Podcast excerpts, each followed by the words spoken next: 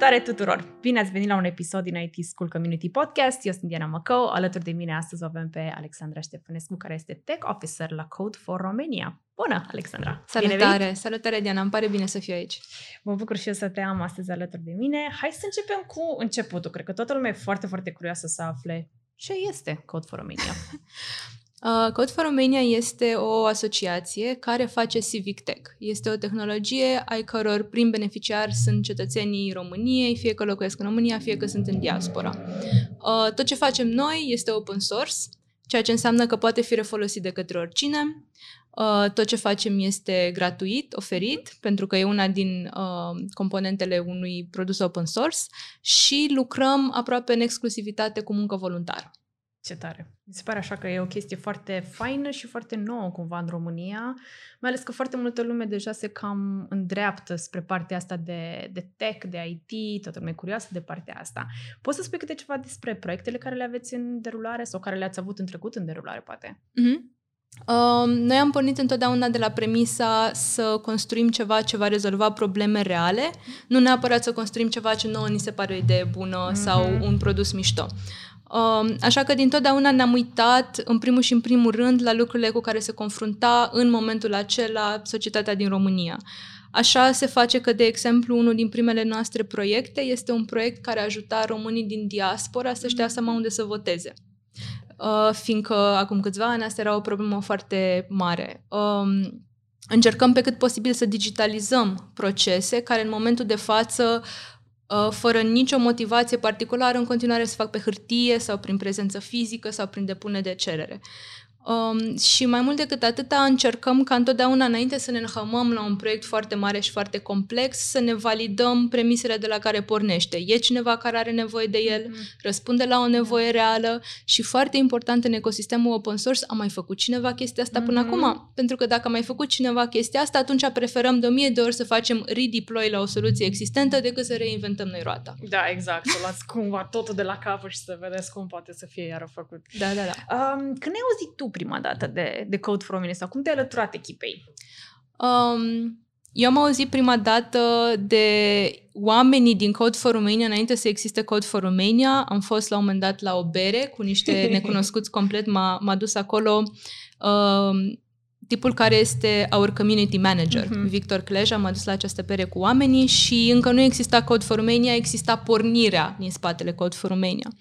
Um, asociația s-a pornit cam în jurul momentului colectiv, din furia și din frustrarea care s-au angrenat în momentul acela și culmea a fost pornită în mare parte din, uh, de români veniți din diaspora. Uh-huh. Nu doar de oameni care locuiau în România în momentul respectiv, avem cel puțin un coleg care s-a mutat de la o viață stabilită în diaspora înapoi în România ca să facă Code for Romania. Wow. Uh, și la berea aceea oamenii aveau niște idei super mari, se foloseau cuvinte mari la masă, se folosea digitalizare, open source, civic tech și eram super sceptică față de toate lucrurile astea, așa că un an întreg eu n-am mai auzit nimic de ei și nici mm-hmm. nu m-a interesat. Și am revenit abia un an mai târziu, când Code for Romania deja se formase și făceau primul hackathon. Ce tare. Uh, hackathon care pentru mine în continuare este cel mai bine organizat hackathon pe care l-am văzut în viața mea și am văzut câteva hackatoane mari.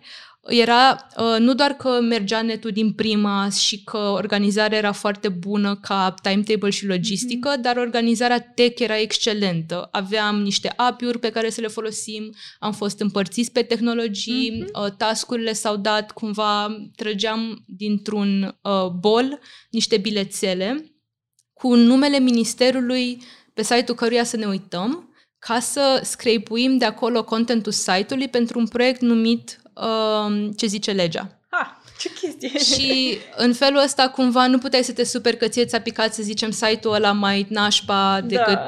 site-ul ăla mai fain, pentru că na, l-ai extras din bol ce ți-a da. picat aia. A fost super fain un hackathon de două zile în care s-a lucrat pe rupte, în care am cunoscut oameni foarte faini, dintre care unii acum am mis colegi. Ce tare! Acum cât sunteți, de fapt? Cam care, ce, ce înseamnă grupul sau comunitatea de la Code for Romania? Uh, în momentul de față suntem puțin peste zece oameni în echipa Core, Code for Romania, și suntem o ceată super diversă. Nu suntem toți oameni de tech și eu, care vin din zona de I T, sunt foarte fericită că nu suntem toți oameni de tech, pentru că nu e nimic care să-ți omoare proiectul mai rapid decât omogenitatea de idei și de perspective. Um, în afară de echipa Core, mai sunt, să zicem, vreo douăzeci treizeci de oameni care sunt contribuitori recurenți pe tech. Uh-huh.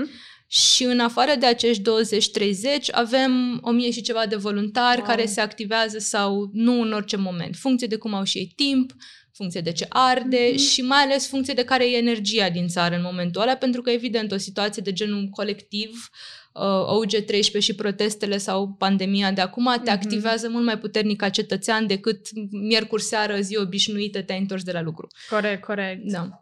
Și acum, practic, din toți voluntarii ăștia care sunt, care s-au activat în ultima vreme, cam care ar fi situația demografică? Cam de unde sunt, din țară sau din afara țării, vârsta medie, mm-hmm, cine vrea să fie voluntar? Noi glumim că cea mai mare parte din Code for Romania e Code for Diaspora. Dacă ar fi să luăm împărțirea corectă a numelor, da, cei mai mulți voluntari sunt în diaspora. Wow! Um... Asta nu m-aș deta. um... În schimb, în echipa uh, Core, toți suntem din România, uh-huh, uh, cu o singură excepție a un, fostului nostru C T O, care este în momentul ăsta în Lisabona. Okay. Uh, în afară de asta, toți contribuitorii recurenți pe tech, în mare parte sunt din România, cu două, trei excepții. Uh, toți lizii de proiect sunt din România. Mai mult decât atâta, începând de anul trecut, din ianuarie, noi am uh, organizat niște evenimente numite Hack Days, uh-huh, în care ne vedeam fizic în patru orașe simultan, o sâmbătă întreagă, și codam, wow, cu lizii de proiect și cu voluntarii toți alături. Um, din cauza asta, cele mai, mai închegate comunități sunt comunitățile în cele patru orașe. Uh-huh. Este Bucureștiul, Iași, Cluj-Napoca și Timișoara. Uh-huh, uh-huh. Și um, încercăm să pornim și alte comunități. Există un fel de um, task list de lucruri care trebuie să se întâmple ca să zicem, da, ok, s-a mai pornit o comunitate, uh, dar nu e o chestie complicată, trebuie să existe doar un interes și o asumare că niște oameni vor face recurent să se întâmple aceste evenimente și vor păstra foarte... Uh, aproape legătura cu voluntarii din orașul ăla. Consistența practică, da, care să, să rămână acolo. Da, că fie fără un lead de oraș tu poți să ai foarte multă energie, dar se disipă repede. Da, da, da. Are sens cumva partea asta. Și vorbeai înainte de, de partea de urgență. Code for Romania s-a născut practic în momentul colectiv, mm-hmm, când aveam nevoie de ceva de genul acesta.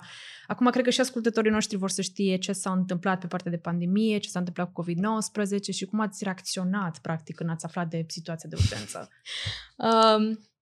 În momentul în care înregistrăm acest episod, pandemia e încă bine mersi, ca să zic așa. O, da. Nu prea-i pasă de eforturile noastre, nu pare să fie sinchisită, dar suntem în afara carantinei și atunci situația s-a schimbat un pic.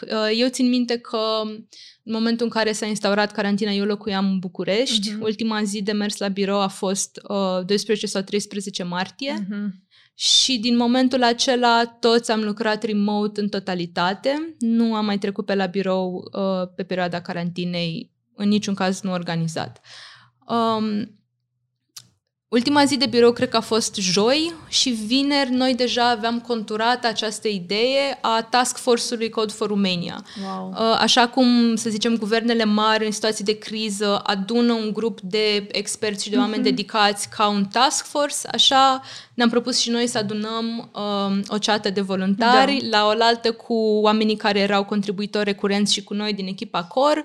Am pus pe pauză tot ce făceam, toate proiectele, tot research-ul, totul a fost pus pe pauză și ne-am concentrat o sută la sută din forțele noastre pe task force.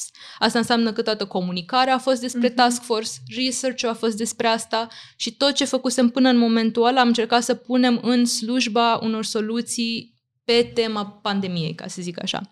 Și care au fost obiectivele voastre principale? Ați format task force-ul respectiv și ce v-ați propus să faceți efectiv?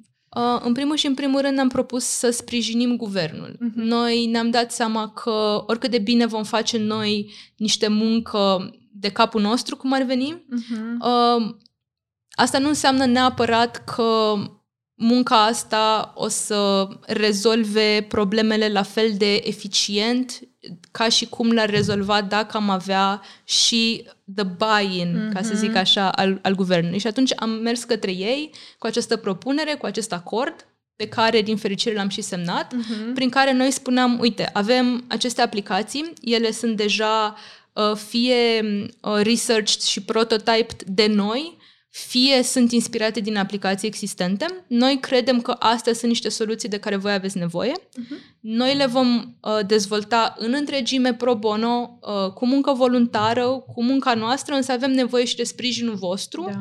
Pe partea de date, pe partea de bune practici, pe partea de content. Uh-huh. Și, din fericire, acest acord a fost semnat, it took off, și toată perioada de carantină pentru noi a fost acest hey-rup, inuman și spectaculos, uh-huh. în care am încercat să scoatem, ca să zic așa, șapte aplicații din șase. Ne-am propus șase, au ieșit șapte.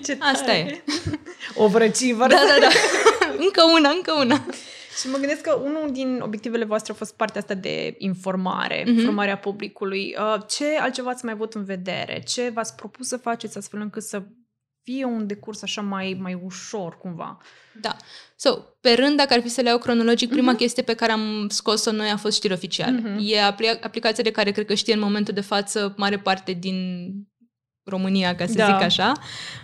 Um, și știri oficiale vine ca răspuns la o problemă pe care am prevăzut-o și cred că a prevăzut-o oricine e, e atent cât uși de puțin la media în ultima perioadă, și anume a dezinformării. Da. A faptului că în momentul în care e o criză încep să apare surse de informații nelegitime, surse de informație care încearcă să manipuleze sau să denatureze un adevăr, și am încercat mm-hmm. să oferim un fel de platformă oficială prin care autoritățile să poată comunica și pe care tot ei să o poată comunica ca fiind validă. Mm-hmm. Noi când vrem să zicem ceva, zicem aici, corect, pe modelul corect. Ăsta.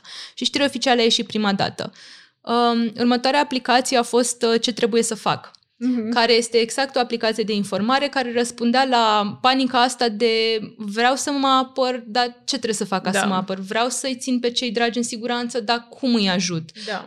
Dacă vreau să-mi ajut rudele în vârstă să stea în casă, e ok să le duc alimente, dau mâna cu ei, mm-hmm. ce fac? Și pe ce trebuie să fac? Noi am creat platforma, iar partenerii noștri din cadrul acordului au venit cu conținutul. După aceea a ieșit Date la zi, uh-huh. care în continuare este o aplicație pe care o vedem poate cea mai frecventată după știri oficiale. Date la zi este făcută după modelul unei platforme din Singapore. Este una din primele care a apărut în momentul în care pandemia a început să ia amploare. Ne-am uitat la ea, este frumoasă, am zis vrem și noi, da, fix așa să fie. Una, una din aia. Una din aia e bună așa. Da, da, da. Și uh, am făcut-o. Ea funcționează în continuare. Primește date în continuare. Uh, Date la zi răspunde și la o nevoie tehnică, uh-huh. ceea ce poate e mai puțin cunoscut, anume toate datele din spatele graficilor sunt available printr-un A P I public. Uh-huh. Oricine poate să le descarce, oricine poate să le prelucreze. Okay. Chestia asta a fost în plan de la început, pentru că unul din, una din prioritățile noastre e zona de open data. Open, da. Uh, după asta a venit Uh, Diaspora Hub, uh-huh. care este o platformă care te ajută să găsești inițiative civice din diaspora, dar legate de pandemie. Uh-huh. Um, chestii de genul goodwill-uri în care să găsești bănci de alimente sau de haine, inițiative care se coagulează în diverse orașe, cum sunt uh, găsitul de medicamente sau dusul de um, alimente către persoanele vârstnice și așa mai departe. După Diaspora Hub a ieșit RoHelp, un uh, proiect care ajută O N G-urile să se organizeze în perioada pandemiei, și cel mai mare selling point poate al lui RoHelp este posibilitatea asta ca O N G-urile să primească donații în platformă, direct prin RoHelp, și, din punctul nostru de vedere, celălalt, celălalt tatu al platformei este că toate O N G-urile din ea se angajează la transparență, mm-hmm. ceea ce înseamnă că trebuie să raporteze ce s-a întâmplat cu banii pe care i-au primit exact. Prin donații. Pentru noi chestia asta este foarte importantă, pentru că, din nou, transparența e unul din the pillars da, of da. all of our work, ce ca tare. Să zic așa. Și cred că asta este și super important, adică e foarte mișto pentru toată lumea să afle că, ok, te poți duce pe un site și ai acolo o listă de asociații, de O N G-uri, mm-hmm. de oameni care vor să ajute, să știi exact unde vrei să da. Donezi banii, unde se duc mai apoi și ce se întâmplă. Exact. Uh, și, în afară de asta, ultimele două proiecte, uh, a ieșit un proiect numit Cine ce face, uh-huh. care răspundea la tot felul de întrebări din asta, dar domne, de ce nu se dă o ordonanță sau de ce nu se dă o lege? Uh-huh, uh-huh, uh-huh. Cumva am încercat să informăm cine ce are dreptul să facă legal vorbind în starea de urgență și starea de alertă. Uh-huh, uh-huh. Nu poate oricine să dea mâine o lege, o ordonanță și așa mai departe. Există un decurs al tuturor lucrurilor ăstora și practic cine ce face o listă foarte lungă de um, responsabilități. De responsabilități. De, practic, de... Exact, da. da. Asta era o aplicație care nu era în planul nostru inițial, dar am văzut nevoia de moment și uh-huh. am scos-o. Iar ultima care a ieșit, în momentul de față e ieșită de o săptămână și un pic, se numește Jurnal Medical. Oh, wow. Este singura aplicație pe care, deși noi am făcut-o, nu stă în gestiunea noastră, mm-hmm. este dată cu totul um, Autorității pentru Digitalizarea României, stă pe infrastructura lor, nu pe a noastră, mm-hmm. și este în momentul de față în gospodăria lor, nu a noastră. Okay. Noi doar le-am dat codul sursă și am și we set it up. Practic, da. da. da. Uh, Jurnal Medical e menit să te ajute să-ți urmărești tu simptomele, te întreabă mm-hmm. în fiecare zi de două ori pe zi, uh, ai ieșit din casă, ai avut febră, ți-a curs nasul, te-a durut în gât și îți dă și posibilitatea să raportezi chestiile astea pentru uh, o rudă mm-hmm. sau pentru...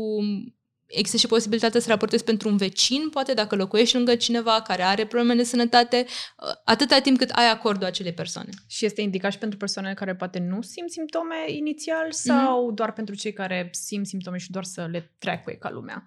Uh, aplicația, intenția din spatele ei este să ajute autoritățile să aibă o previzibilitate asupra momentelor mm. în care poate apare un focar sau în care poate într-o zonă a fost un focar și acum începe să se redreseze. Mm-hmm, mm-hmm.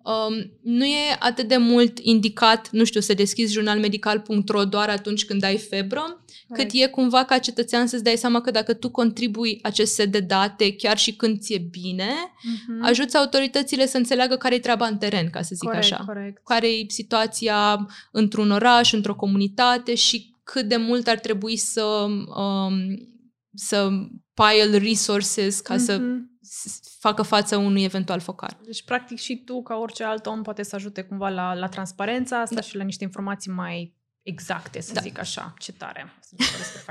Cum au reacționat românii la aplicațiile Code for Romania sau cum au interacționat cu aplicațiile respective? Uh, partea bună este că întreg ecosistemul covid nouăsprezece a ajuns la unul din fiecare doi adulți din România. Wow! în, Felicitări pentru asta! Da. Mulțumim! Um, poate hai să zicem că nu toți știu că vine de la Code for Romania, dar pe noi nu ne interesează asta cât ne interesează că el să fie util. Corect. Și um, reacțiile au fost în mare parte pozitive, am primit foarte mult feedback, uh-huh. pe date la zi cred că am primit poate valuri și valuri de feedback de la oameni care aveau idei foarte bune despre uh-huh. cum ar trebui să fie contextualizate datele, pentru că ok, vin niște cifre, dar fără să le pui în context cumva nu ai înțelegerea a da. cât de rău e de fapt. Uh-huh. Și ne-am bucurat foarte mult de chestia asta și plus că pentru noi ăsta e unul din cele mai puternice avantaje ale open source-ului. Uh-huh. Orice nu e ok, deschide un issue pe GitHub sau ok, trimite-ne un mail sau lasă-ne un mesaj pe Facebook și um, în cel mai rău caz, dacă să zicem că ai o opinie foarte puternică, că noi am făcut ceva greșit, poți să iei toată soluția, să-i faci fork, e a ta, poți, da. o, poți să o deployezi și tu, poți să o hostezi și tu și poți să faci din ea ceea ce-ți dorești. Wow, da. Asta e puterea open source-ului. Da, da, da. Și întâmplarea face că din tot ecosistemul covid nouăsprezece, una din aplicații, RoHelp, chiar este redeployed tot de noi da, în momentul da. de față și lucrăm la un alt proiect pe baza lui. Ce tare! Deci da. ne cam mâncăm propria mâncare, ca să zic așa. Ce sens de community. Da, da, da. Asta. Da, dacă tot le-am făcut. Da, de ce nu? Și dacă ar fi să vă gândiți acum la, la tot ce s-a întâmplat, mă gândesc că și uh, grupul mare de voluntari, uh, situația de urgență, probabil că și comunicarea cu autoritățile nu a fost neapărat cea mai facilă. Luând tot în considerare, care a fost cea mai challenging chestie care ați avut-o de făcut perioada asta, cea mai dură, cea mai, cea mai greu obstacol, poate? Mm-hmm. Aici pot să vorbesc mai mult din perspectiva tech, mai puțin din perspectiva colegilor mei, colegilor mei care au interacționat direct cu autoritățile. Uh-huh. Eu n-am fost niciodată la telefon cu nimeni, ca să zic așa. În schimb, am stat cel mai mult cu voluntarii pe tech. Uh-huh. Um, perioada aia a însemnat, din punctul meu de vedere, um, mult mai mult o problemă de om discutând cu om și mult mai puțin o problemă de om discutând cu instituție sau o problemă tehnică sau o problemă, știu eu, de availability. Nu, au fost foarte, foarte multe probleme umane foarte mici uh-huh. și atâta timp cât reușeam să o gestionăm pe fiecare în parte, noi mergeam înainte. Da. Asta a însemnat și că poate, de exemplu, în discuția cu autoritățile, noi voiam să ne mișcăm la de zece ori viteza lor. Uh-huh. Asta înseamnă că poate ei aveau de nevoie de la noi de niște reassurance pe care poate noi nu ne-am prins din prima că trebuie să-l dăm mm-hmm, sau cum mm-hmm. să-l dăm. Um, asta înseamnă pe, pe partea cealaltă și că, de exemplu, oamenii cu care lucram nu veneau cu mintea odihnită, veneau după o zi întreagă de muncă remote, mm-hmm. cu care poate unii nu erau încă familiarizați, da. Veneau în condițiile în care stăteau acasă întreaga familie de X săptămâni, da. Chestii cu care poate nu erau obișnuiți, veneau cu stresul emoțional pe care da. Le aveau în perioada aia și în multe momente se simțea tensiunea cum crește și cum ar fi putut degenera. Ar fi putut mm-hmm. foarte ușor să se ajungă în situații în care oamenii spun lucruri pe care apoi le regretă. Da. Pe mine m-a uimit cel mai tare că nu s-a ajuns niciodată acolo. Niciodată, pe niciun thread din tot Slack-ul pe care am putut să-l văd eu, nu s-a ajuns ca cineva să se ocărască sau să se înjure da. Și întotdeauna când situația părea că e la maximă de tensiune, mai o glumă, mai o memă. S-a destresat așa cumva. Da, ne de... destresam, inclusiv, nu știu, la două noaptea când eram în call-uri că pica site-ul, că wow. da. nu mergea baza de date, că nu mergea A P I-ul. Reușeam până la urmă să tragem aer în piept, să zicem, ok, hai, trecem și peste asta. N-avem cum să nu rezolvăm și asta da. Dacă am ajuns până aici. Trecem se și peste așa. Și pe... Da, da, da. și peste hopul ăsta. Și, și ce a fost amazing pentru mine este mm-hmm. că la ecosistemul COVID, în task force, n-am lucrat doar noi care ne știam. Mm-hmm. Ăștia care ne știam, să zicem că aveam un trei ani sau un doi ani în spate. Aveți un workflow deja împreună, da. da. Ne știam, știam fiecare cum e, să zicem, fiecare care-i tipologia lui. Dar au fost oameni care ne-au cunoscut pentru prima dată, da. În prima zi de lockdown. Da, da. Și oamenii ăștia nu știau în ce se bagă, ca să zic așa. Da. Au fost oameni care nici nu erau din România. Unul din cei mai activi uh, voluntari era în diaspora. Doi dintre cei mai activi voluntari erau în diaspora. Erau în diaspora în momentul de față și uh, pentru ei nu ne-au cunoscut niciodată fizic. Uh, Comunicare strict online, da, totul s-a petrecut. Exact, cu unii dintre ei nici măcar nu ne-am văzut niciodată pe, da. Pe Zoom, pe Meet, pe nimic. Wow. Și totuși au reușit să lucreze cu alți străini da, da. uh, într-un mod cu care poate nu toată lumea e obișnuită, pentru că foarte puține firme în zona de I T lucrează riguros după standardele open source. Uh-huh, uh-huh. Adică poate au version control, dar nu sunt așa de stricți, nu știu, nu, sunt, nu fac code review tot timpul, da. Nu trec prin teste tot timpul, they cut corners, hai că merge așa. Pe când aici, dacă nu cunoșteai omul, aveai nevoie de safeguard-urile astea de um, logistică, din mm-hmm. repo-uri, din teste, din automatizări, că altfel nebuneai să le ții minte pe toate. Da, mă gândesc și la volumul foarte mare de oameni, cum ziceai tu, mm-hmm. care nu, nu i-ați întâlnit efectiv, care da. Lucrați poate două ore pe săptămână cu unul, două ore pe săptămână da. Cu altul, depinde care cum putea. Va trebui așa, o, o organizare a voluntarilor, um, o organizare a to- tuturor task-urilor care trebuia făcute și o organizare riguroasă, cum ziceai tu, pe partea mm-hmm. asta. Dacă ar fi să o luați acum de la capăt, ați face ceva diferit în toată situația asta de pandemie? um, mai mult ca sigur că ar fi, nu știu, foarte multe lecții mici pe care le-am învățat mm-hmm. along the way, dar esența lucrurilor pe care le-am făcut, eu cred că este aceeași pe care am mai face-o încă o dată și încă o dată și încă o dată. So, nu cred că am schimbat nimic la... Um... În mare parte. Da. De... Ar, ar fi tot așa, același drum, aceeași direcție, același de mers. Ar fi același herup, hai să da. Zicem. nu, nu vreau să mă mint și să zic că, mamă, dacă aș ști acum că urmează pandemia, ne-am organizat mult mai bine. Nu, tot un herup ar fi. Da, mă gândesc că tot cam. Dar oricum, ideea este că ați, ați avut așa un plan destul de bine pus la punct de la început, mm-hmm. astfel încât să vă puteți adapta pe, pe măsură ce mai veneau cele mici challenge-uri mm-hmm. și să meargă în direcția potrivită pe partea asta. Aveți cumva și alte proiecte vizate pentru viitor legate de pandemie, de covid nouăsprezece sau poate, nu știu, proiecte așa, în general, chestii care vreți să le faceți în viitor? Cum arată viitorul Code for Romania, hai să zicem așa? Legate de ecosistemul covid nouăsprezece, uh-huh. noi nu mai dezvoltăm activ nicio aplicație, uh-huh. o, facem mentenanță, bug fixing și eventuale feature-uri pe toate aplicațiile din ecosistem, dar nu mai sunt pentru noi o prioritate. Merită spus că ecosistemul covid nouăsprezece pe partea de front-end are componente reutilizabile. Noi avem un repo separat cu toate componentele uh-huh. de front-end pe care le-am folosit vreodată acolo da. și pe care noi o să le mai refolosim. Și e public și ăla, deci oricine poate să le refolosească. Correct. Aplicația noastră monitorizare vot, una din primele aplicații pentru care, să zicem, am ajuns să vorbească lumea despre noi, da. de bine, da.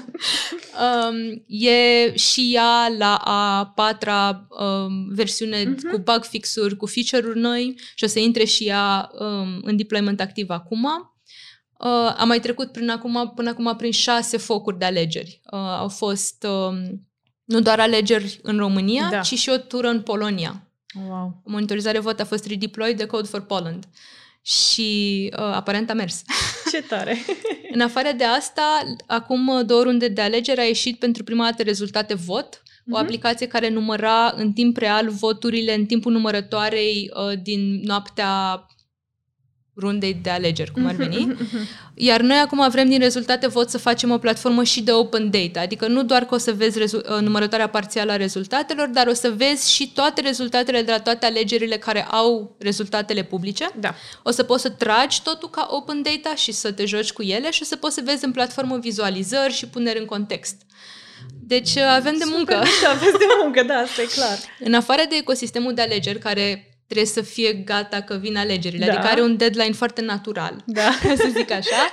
Mai avem încă un ecosistem de aplicații um, care pentru noi adresează celelalte probleme de care ne pasă foarte mult. Adresează mm-hmm. open data mm-hmm. și aici vorbesc de Data Portal, o aplicație de date deschise a cărui uh, lead a fost și în continuare este din Timișoara. Mm-hmm.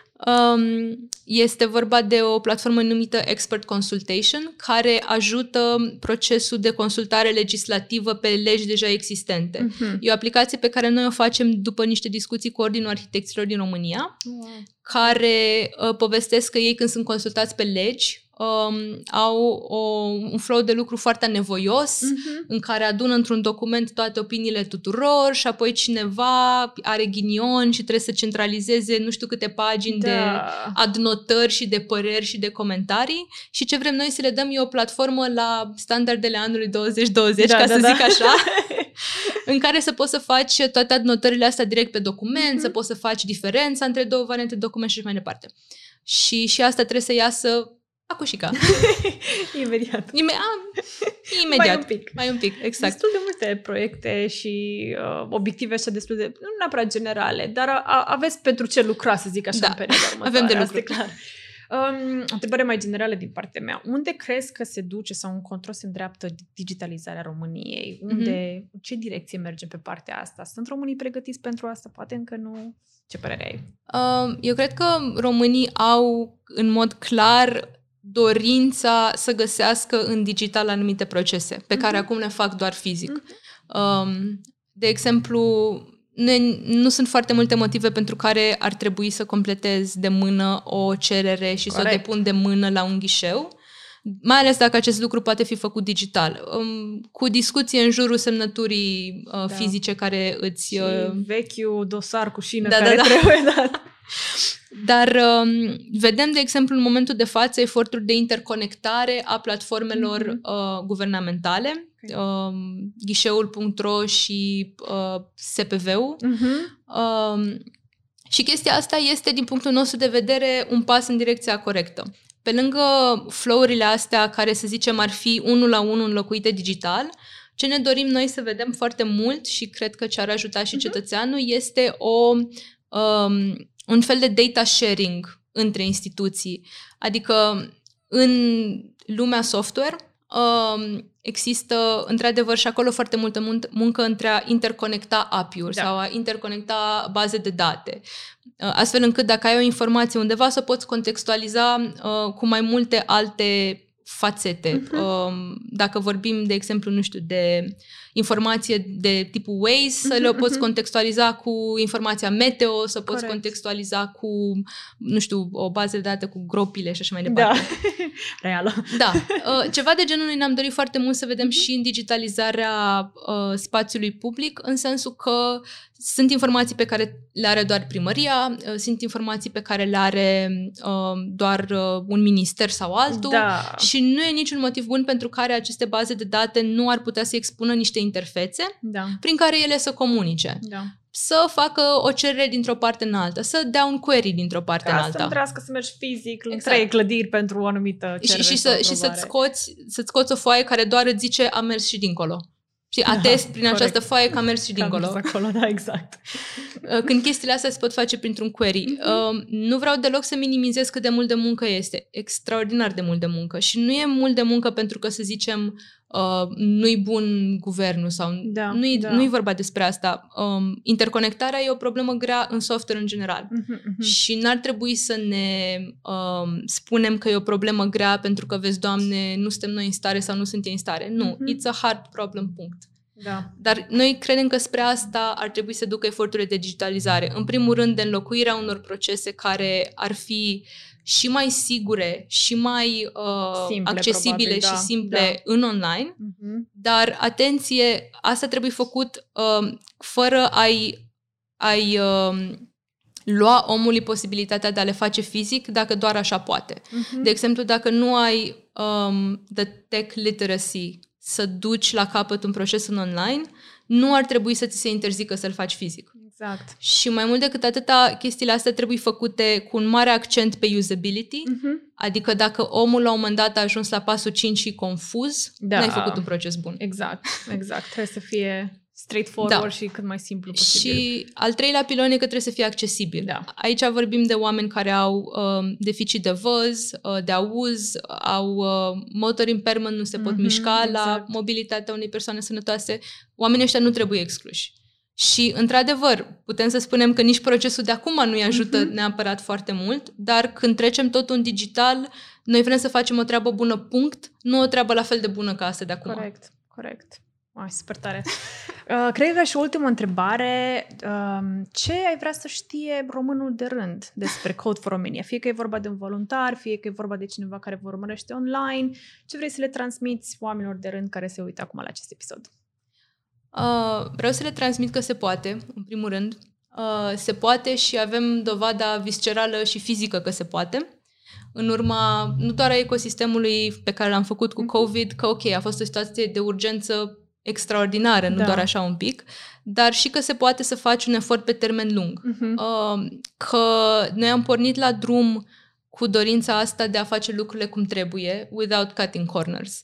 Um, și că poți realmente să faci muncă voluntară, uh-huh. care să fie um, utilă, bine gândită, în sensul că nu faci doar o aplicație că ți-a venit ție o idee bună și corect. Te pui cu un prieten și în două nopți o faci, ci în Code for Romania cel puțin noi oferim modelul ăsta de research, uh-huh. de prototipare de U I U X. În momentul în care un om începe să lucreze la o aplicație voluntar la noi, el lucrează la un produs despre care niște stakeholder au zis, da, eu vreau ca asta să existe. Mm. Și așa mi se pare mie că ar trebui să fie um, streamlined cât mai multe din procesele astea care pornesc dintr-un boom de energie, da, a la colectiv, da. A la pandemie, care vor să rezolve ceva.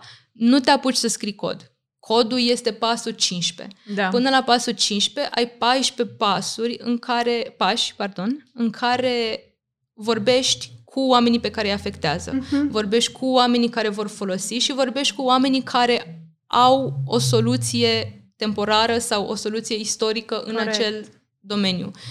Uh, nu poți să pornești la drum zicând știu eu mai bine. Da. Pentru că nu știi mai bine. Sunt ani și ani și ani în care niște lucruri s-au întâmplat într-un anumit fel și un motiv pentru asta.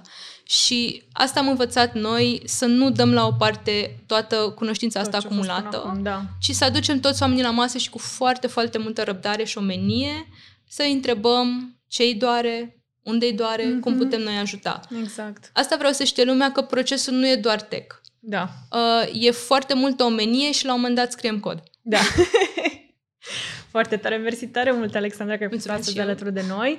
Mulțumesc și vouă că ne-ați urmărit până acum. Uh, cu asta o să-și încheiem episodul de astăzi. Eu sunt Diana Măcău și ați urmărit un episod din I T School Community Podcast. La revedere!